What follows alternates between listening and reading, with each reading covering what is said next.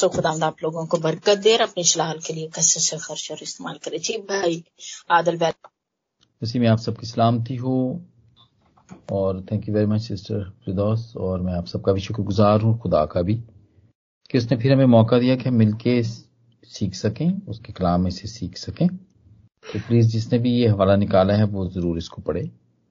पांचवा बाब जी। जी।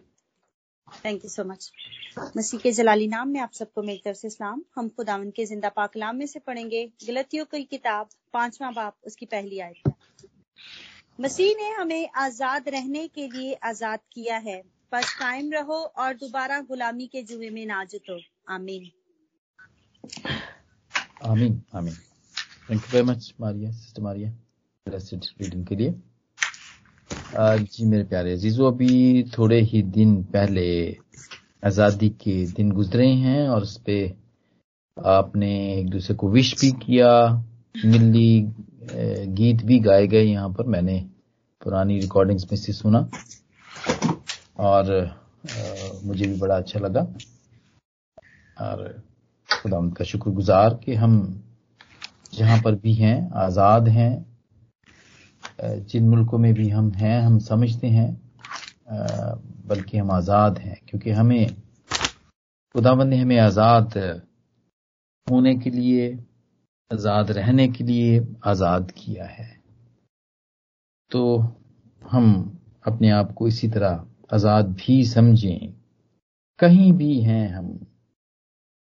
जैसे कि पादू ससूद भी था, उसके दूसरे शागिर्द भी थे, खुदाम यसू के जो कि कैद की हालत में भी होते थे तो वो फिर अपने आप को कैद नहीं समझते थे।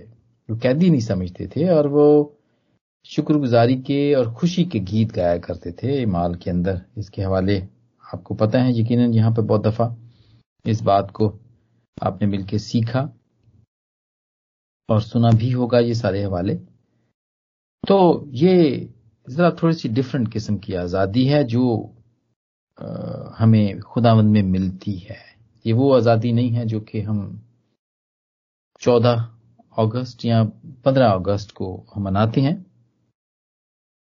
क्योंकि हमारे ये नेचर है, हर एक की, दुनिया में रहने वाला जो भी है, वो सब सबकी सबकी एक नेचर है कि वो आज़ाद रहना चाहते हैं। आज़ाद जीना पसंद करते हैं और वो इसको अपना राइट समझते हैं, अपना हक समझते हैं वो इसको। क्योंकि इसमें बड़े फ़ायदे हैं। अब देखें मुल्क, आज़ाद जो मुल्क हैं, वो अपने तौर पे खुद फैसले कर सकते हैं। जो भी वहाँ की मेजोरिटी है, जो भी वो ख्याल करती है, जो भी उनके नज़दीक आज़ादी की बातें हैं, वो वो वैसे ही अपने मुल्क को बना लेते हैं वो। और वो समझते हैं कि वो आज़ाद हैं। कैसे आज़ाद हैं? अपने फैसलों में, अपने उठने बैठने में, अपने वो हर काम में वो आज़ाद हैं। और इसी तरह फैमिलीज़ हैं। खास तौर पर नए जोड़े, जो नए नए जिनकी शादियाँ होती हैं और वो फिर फील करते हैं। अगर वो पहले अपने माँ बाप के पास जाते हैं तो थोड़ी देर के बाद वो फील करते हैं कि नहीं, अब, अभी हमें हमें अलग से रहना चाहिए। अभी हमें आज़ाद हो जाना चाहिए। अभी हम को सुपरविजन की ज़रूरत नहीं है। या इस घर से निकल के हम अपने तौर पर रहें। और बहुत दफ़ा वो लोग भी जो गैर शादीशुदा होते हैं, जिनकी शादी नहीं भी होती है, वो भी इस बात का ख्याल करते हैं कि नहीं नहीं, मुझे आज़ादी मिलनी चाहिए। मैं आज़ाद रहना चाहता हूँ या चाहती हूँ? या मैं आज़ाद होना चाहता हूँ या चाहती हूँ?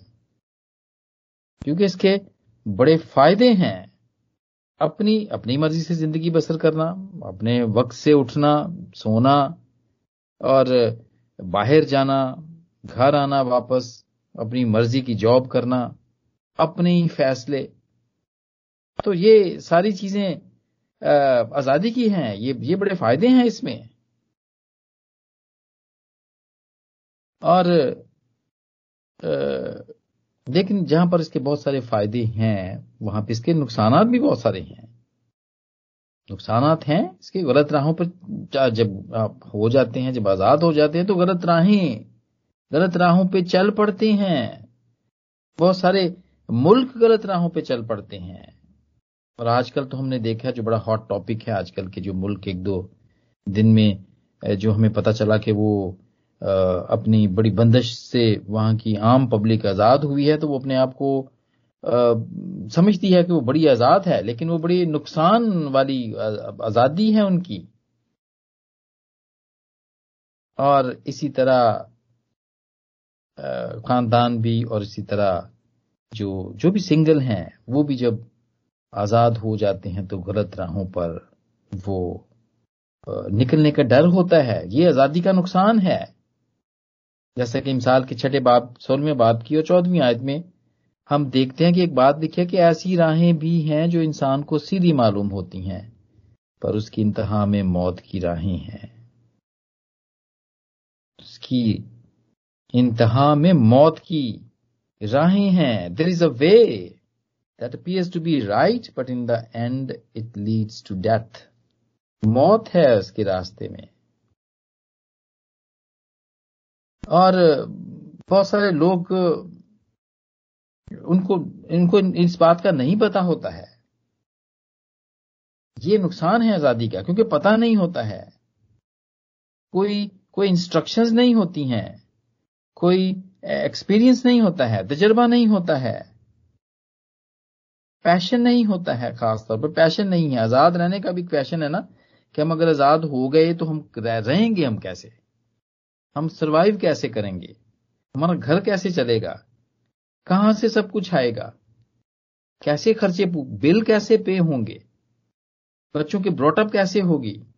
बहुत सारे आगे जो आने वाली चीज़ें हैं, उसके बारे में नहीं सोचते। वो जो आज़ाद होते हैं और जब वो सरवाइव नहीं कर पाते तो फिर बड़ी मुश्किल होती है उनको। आज़ाद रहने का अगर पैशन है तो फिर सरवाइव करने का पता भी होना चाहिए। वरना क्या होता है? अगर वो ऐसा नहीं कर पाते, अगर वो सरवाइव नहीं कर पाते तो वो फिर दोबारा वो गुलामी की हालत में चले जाते हैं। हम बड़े अच्छे तरीके से हमें पता चलता है। यानी वो फिर दोबारा से अंडर सुपरविजन तो आ जाते हैं लेकिन वो ऐसी सुपरविजन नहीं होती है जो कि माँ बाप की होती है या किसी बुज़ुर्ग की होती है। जो अपने घर में रहते हुए होते हैं, वो सुपरवाइज होते हैं। जो ऐसी सुपरविजन वो नहीं होती है, बल्कि वो बड़ी ही स्ट्रेसफुल सुपरविजन होती है, खतरे वाली सुपरविजन होती है, जानलेवा सुपरविजन होती है। वहाँ पे कोई ख्याल रखने वाला नहीं होता है। बड़ी अच्छी मिसाल बाइबल के अंदर। प्रोडिगल सन की हम देखते हैं मुशरफ बेटे की हम देखते हैं। वो भी आज़ाद हो जाता है। वो अपने बाप को कहता है मेरा सब कुछ मुझे दे दे, दे मैं जाके बस अपनी ज़िंदगी बसर करना चाहता हूँ। पैशन नहीं था तजर्बा नहीं था सुपरविजन नहीं थी। क्या हुआ? सस्टेन नहीं कर सका सरवाइव नहीं कर सका रह नहीं सका। सब कुछ जब खत्म हो गया तो फिर वो गुलामी की हालत में चला गया। कैसी गुलामी की हालत? जहाँ पे उसको एक ऐसा काम, सूरों को चराने का काम मिला और खुराक भी उन्हीं की मिली कि जो सूर खाएँगे वही तुम खाओगे। ऐसी गुलामी में चला गया। गुर्बत की, तंगी की, भूख की, नंग की, काल की। जी मेरे जीजो ये नुकसान और बहुत सारे और भी नुकसान जो लोग आज़ाद हो जाते हैं, जो समझते हैं कि आज़ाद हैं, उनकी हालत फिर ऐसी हो जाती है, ऐसी हो जाती है।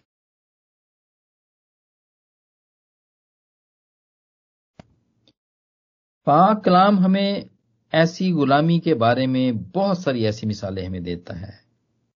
उसकी कौम जब जब उसने आज़ाद होना चाहा, जब जब वो आज़ाद हुई, उन्होंने सोचा कि अब हम आज़ाद हैं, हमें किसी भी रेगुलेशन की ज़रूरत नहीं है, हमें इंस्ट्रक्शंस की, हदायत की ज़रूरत नहीं है।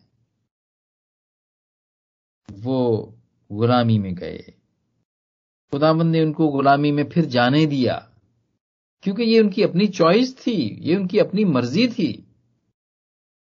और वो गुलामी में गए और उसके वसीले से उन्होंने दुख उठाए। कभी चालीस साल, कभी बीस साल, कभी दस साल और कभी चार सौ तीस साल। देखते हैं फिराउन की गुलामी में, जहाँ पर उनको दुख की रोटी कमाना और खाना पड़ी। जिन, जहाँ पर उनके ऊपर जुल्म हुआ, जहाँ पे उनके उनको मार पड़ी, मार पड़ती थी। ऐसी गुलामी की हालत हमें मिलती है, जहाँ पे उनके बच्चे पैदा होते ही मार दिए जाते थे। उनको हुक्म था कि जब भी कोई लड़का पैदा हो तो मार दो, और जब लड़की पैदा हो तो रख लो। ऐसे जुल्म। ये मेरे अजीजो, बड़ी ठीक पिक्चर सही पिक्चर हमें मिलती है यहाँ पर। फिराउन की जो गुलामी है, उसकी और जो इस जहाँ का खुदा है उसके अंदर सिमिलैरिटी पाई जाती है मेरे अजीजो। हम देखते हैं वो ही दुख वो ही जुल्म वो ही तकलीफें जो फिराउन बनी इसराइल को दिया करता था वो ही हम देखते हैं कि जो, वो लोग जो अपने आप को आज़ाद कहते हैं, आज़ाद समझते हैं, वो खानदान या वो कबीले या वो चर्चेज और या फिर वो मुल्क तो उनके ऊपर फिर जुल्म होते हैं। बड़ी बड़ी मिसालें हैं। ईस्ट भी है वेस्ट भी है। सब गुलामी की हालत में है। लेकिन मेरे जीजो मैं आपको बताऊँ अगर आ, हम अगर ये सोचें कि अगर हम आ, हम मसीही हैं और हम आज़ाद हैं जी मेरे चीज़ों हम आज़ाद तो हैं। हमारी ज़िंदगी आज़ाद तो है, लेकिन ये वैसी आज़ादी नहीं है।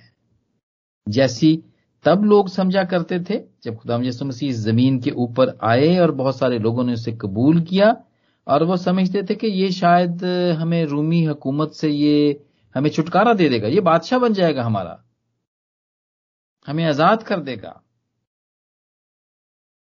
लेकिन मेरे जीजो ऐसा नहीं था। बल्कि ये ये मसीही ज़िंदगी है, जो कि आज़ाद की हुई तो है but still under supervision submissiveness है जिसके अंदर पाया जाता है।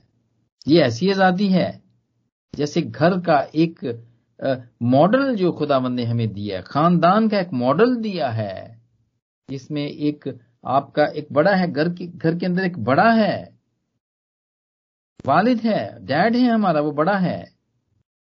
और उसके अलावा बड़े भाई हैं। और फिर हम अंकल देखते हैं, वो भी बड़े हैं हमसे। वो जो देखते हैं, जिनके अंदर सुपरविजन में हम रहते हैं, जिनके हम मताहित होते हैं, रहते हैं। और फिर हमारी ज़िंदगी, उनमें इन बहुत सारी फिक्रों से आज़ाद होती है। ये भी वैसी ही ज़िंदगी है। मसीही ज़िंदगी भी बिल्कुल इसी तरह ही है। इसका ढांचा भी बिल्कुल ऐसा ही है। कि इसके अंदर जबते पाए जाते हैं टर्म्स एंड कंडीशंस पाई जाती हैं। क्यों ऐसा क्यों है? हमारी ज़िंदगी ऐसी क्यों है कि हम आज़ाद अपने आप को कहते भी हैं, लेकिन फिर भी हम अंडर सुपरविजन होते हैं? ऐसा क्यों है? इसलिए कि हम खुद से सरवाइव नहीं कर सकते। हम कायम नहीं रह सकते। दिस इज़ अ सीक्रेट जो लोग इस बात को समझ जाते हैं। वो अपनी ज़िंदगी को बहुत आसान कर देते हैं। क्योंकि ये भेद है और ये हमारे बनाने वाले ने हमें ये भेद बताया है। और वो भेद क्या है? मुकदस जुना की अंजील पंद्रवा बाप पहली आठ याद के अंदर बड़ी खूबसूरती से बताया गया है कि मुझसे जुदा होकर तुम कुछ भी नहीं कर सकते। अगर आज़ाद हैं तो उसमें ही है। उसके without him we are nothing because we can not do without him और उसमें हो के हम सब कुछ कर सकते हैं। ये हमने लास्ट टाइम ये, हमने बड़े अच्छे तरीके से ये पढ़ा था कि उसमें होकर हम सब कुछ कर सकते हैं, जो हमने फिलिपियों का चौथा बाब उसकी तेरहवीं आयत में सीखा था। ये भेद हमें पता चलता है खुदामद हमें बताता है, वो हमारा बनाने वाला है। उसको पता है कि हम सरवाइव नहीं कर सकते। क्यों? इसलिए कि हमारी मिसाल, वो खुद ही भेड़ों की तरह की मिसाल है। हम भेड़ों की मानद हैं। पाकलाम में बहुत जगह इस बात की मिसाल दी गई। हमारा चलना, फिरना, खाना, पीना, रहना, सब कुछ इवन कि हम एक दूसरे को जो फॉलो करते हैं, वो भी भेड़ों की मानद ही है। भटक जाना भी उन्हीं की तरह ही है। सब कुछ भेड़ों की मानद है। And sheep cannot survive without their shepherds under supervision and his rod. हम चरवाहे के बगैर और उसकी सुपरविजन के बगैर और उसके असा के बगैर हम सरवाइव नहीं कर सकते हम, हमारी आज़ादी आज़ादी नहीं रहती है, बल्कि ऐसी गुलामी हो जाती है जो कि दुख, मुसीबत और रंज से भरी हुई होती है। मेरे जीजो यही वजह है कि वो कहता है कि मेरे, मुझसे जुदा होकर तुम कुछ भी नहीं कर सकते। और जब जुदा होते हैं तो गुलामी में, खतरों में गिर जाते हैं, हलाकत में पड़ जाते हैं। लेकिन फ़िक्र की कोई ऐसी बात नहीं मेरे जीजो क्योंकि खुदामंद हमारी फ़िक्र करता है। और उसने हमारी फ़िक्र की। शुरू से ही वो फ़िक्र करता आया। और वो हमें इस गुलामी से निकाल, अगर कोई हम में से इस गुलामी के अंदर फंस जाए तो वो फिर उसका इंतज़ाम है। उसने हमें इससे निकालने का इंतज़ाम किया है, जिस्मानी तौर पर भी और रूहानी तौर पर भी। क्योंकि दिस इज़ आवर मेक हम ऐसे ही बने हैं। ये हमारी मेक है। क्योंकि जब हम गुलामी में जाते हैं और जब हम आज़ादी में जब होते हैं तो ये दोनों हालतें हम पर असरअंदाज होती हैं। इनका हम पर असर होता है। मेरे जीजो जब भी हम गुलामी की हालत में या खुद से सोचते हैं कि हम आज़ाद हम आज़ाद हो गए हमें किसी चीज़ की ज़रूरत नहीं है। और वो हमारे लिए नुकसानदेह होती है तो हमें खुदावंद इन दोनों हालतों से आज़ाद करता है। क्यों करता है? क्या वजह है? क्यों करता है वो? इसलिए कि वी आर हिज प्रॉपर्टी हम उसकी प्रॉपर्टी हैं, हम उसकी भेड़े हैं। जिन्हें वो आज़ाद देखना चाहता है। तकलीफ़ में नहीं देखना चाहता, परेशानी में नहीं देखना चाहता, मुसीबतों में नहीं देखना चाहता, और वो भूखा और प्यासा भी नहीं देखना चाहता हमें। और उसका बचाने का प्लान मंसूबा मंसूबा है और वो मंसूबा कहीं ढका छुपा नहीं है, बिल्कुल भी सीक्रेट अब नहीं रहा, क्योंकि खुदावन ने हमें ऑलरेडी बता दिया हुआ है ये बात। और उसने बल्कि सिर्फ़ हमारे लिए नहीं, बल्कि सारी दुनिया के लिए है। और वो इस बाइबल मुकद्दस के अंदर पाया जाता है। इस कलाम मुकद्दस के अंदर वो प्लान पाया जाता है।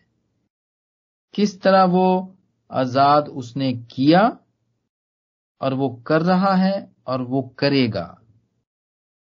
सारे जितने भी दौर हैं दुनिया के, वो सारे जितने भी टाइम है वक्त है उनके बारे में यहाँ पे लिख दिया इस किताब के अंदर पाया जाता है। ये सारी बातें बताई जाती हैं A to Z Bible Bible का नाम इसका नाम आई मीन लैटिन के अंदर तो इसको बिबलिया कहते हैं और ग्रीक के अंदर बिबलॉस कहते हैं जो कि किताबों का मजमुआ है।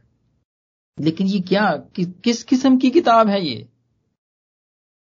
मेरे चीज़ों ये ज़िंदगी गुजारने की या आज़ाद होने की बातें ए टू जी बातें इसके अंदर पाई जाती हैं। सेफ़ एंड सिक्योर रहने की बातें इसके अंदर पाई जाती हैं।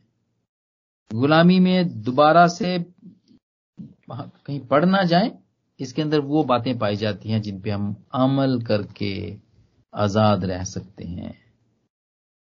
और जब जब भी खुदा के लोग गुलामी में में गए या वो पढ़ने वाले थे तो उसका इंतज़ाम उसने पहले से ही कर दिया। बहुत पहले से, बड़ी शुरू से ही, पैदाइश ही से हम देखते हैं। यूसुफ को बहुत पहले से उसने मिस्र को भेज दिया था।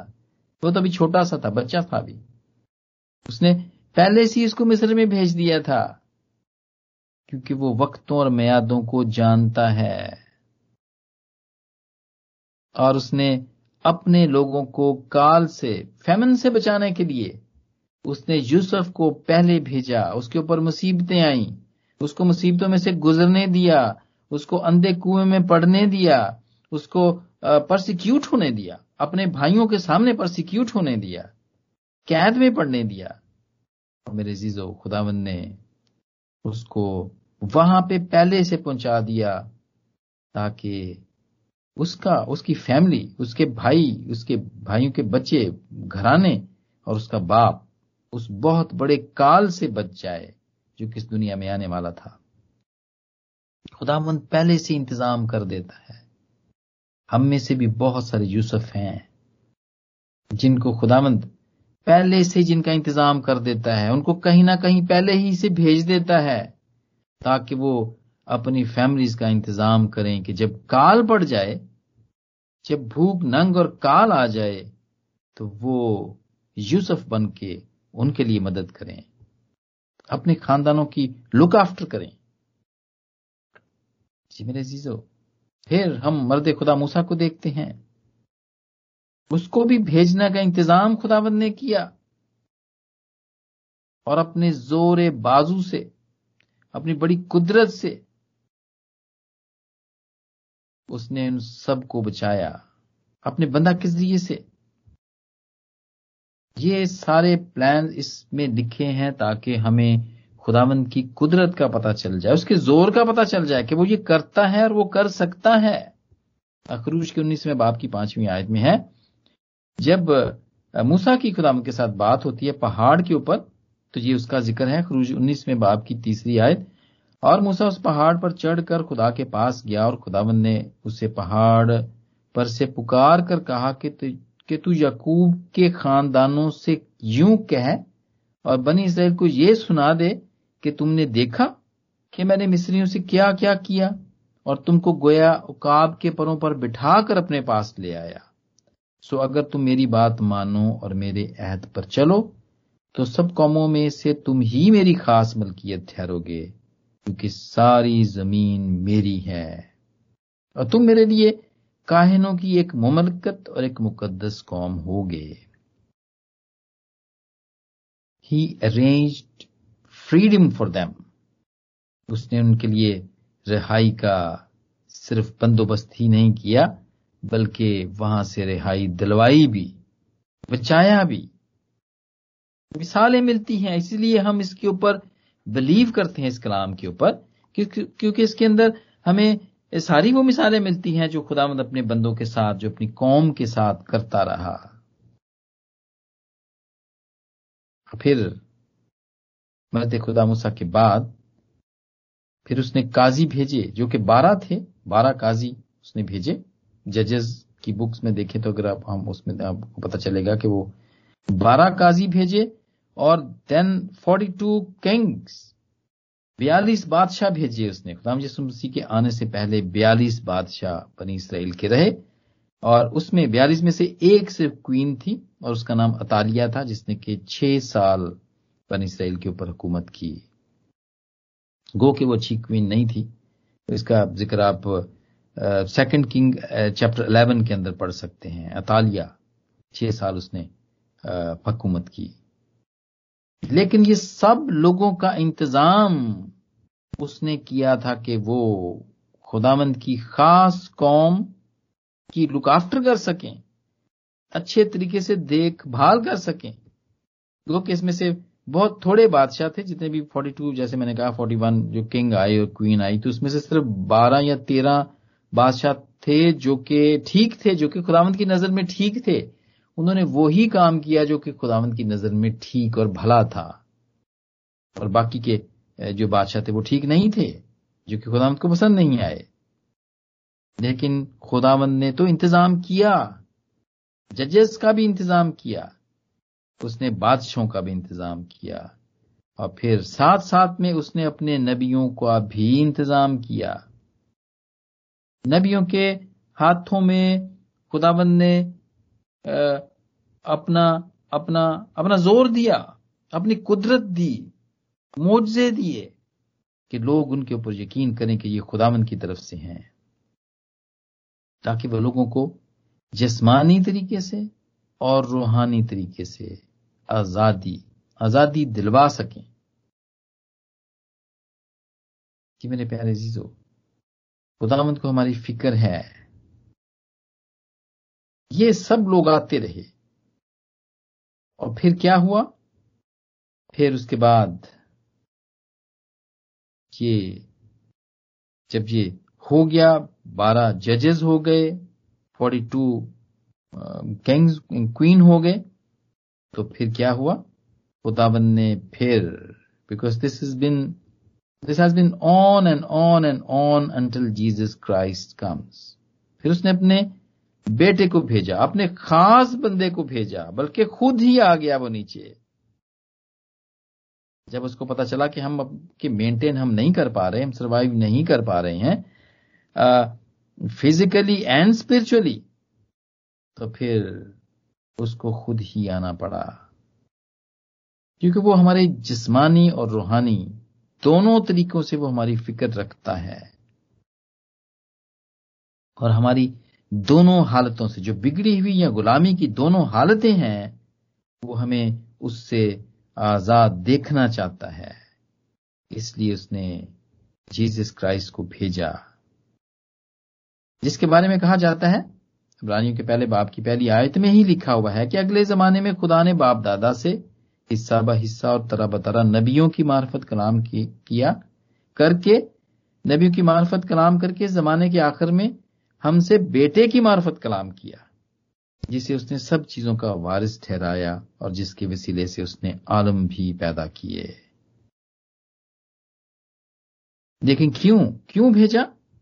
Because there was a role he has to play there was a role उसको एक एक एक रोल करना था, एक काम करना था, एक मिशन को करना था पूरा।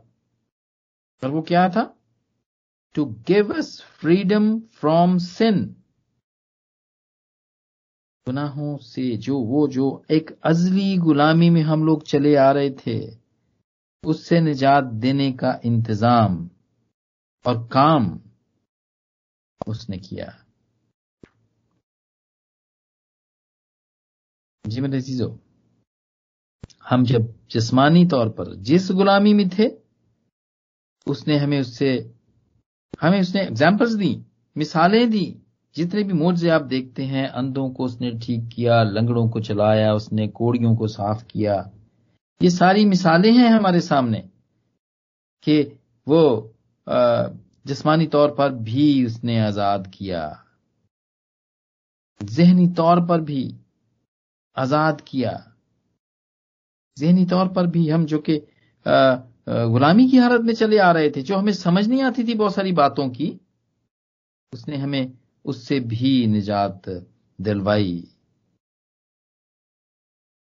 बड़े अच्छे तरीके से हम देखते हैं। हम, एक दिमस की समझते हैं, उस, उसके वाक्य को हम देखते हैं, वो समझता नहीं है।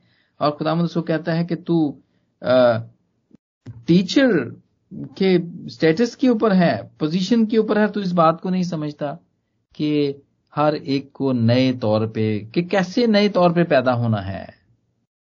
बॉर्न अगेन कैसे होना है? और खुदामंद यसु बहुत सारे शगिर्दों पे उनके, उनकी अकलों को खोलते हैं कि वो कलाम की बातों को समझें। जहनी तौर पर जो गुलामी है खुदामंद उससे भी हमें आज़ाद कराता है।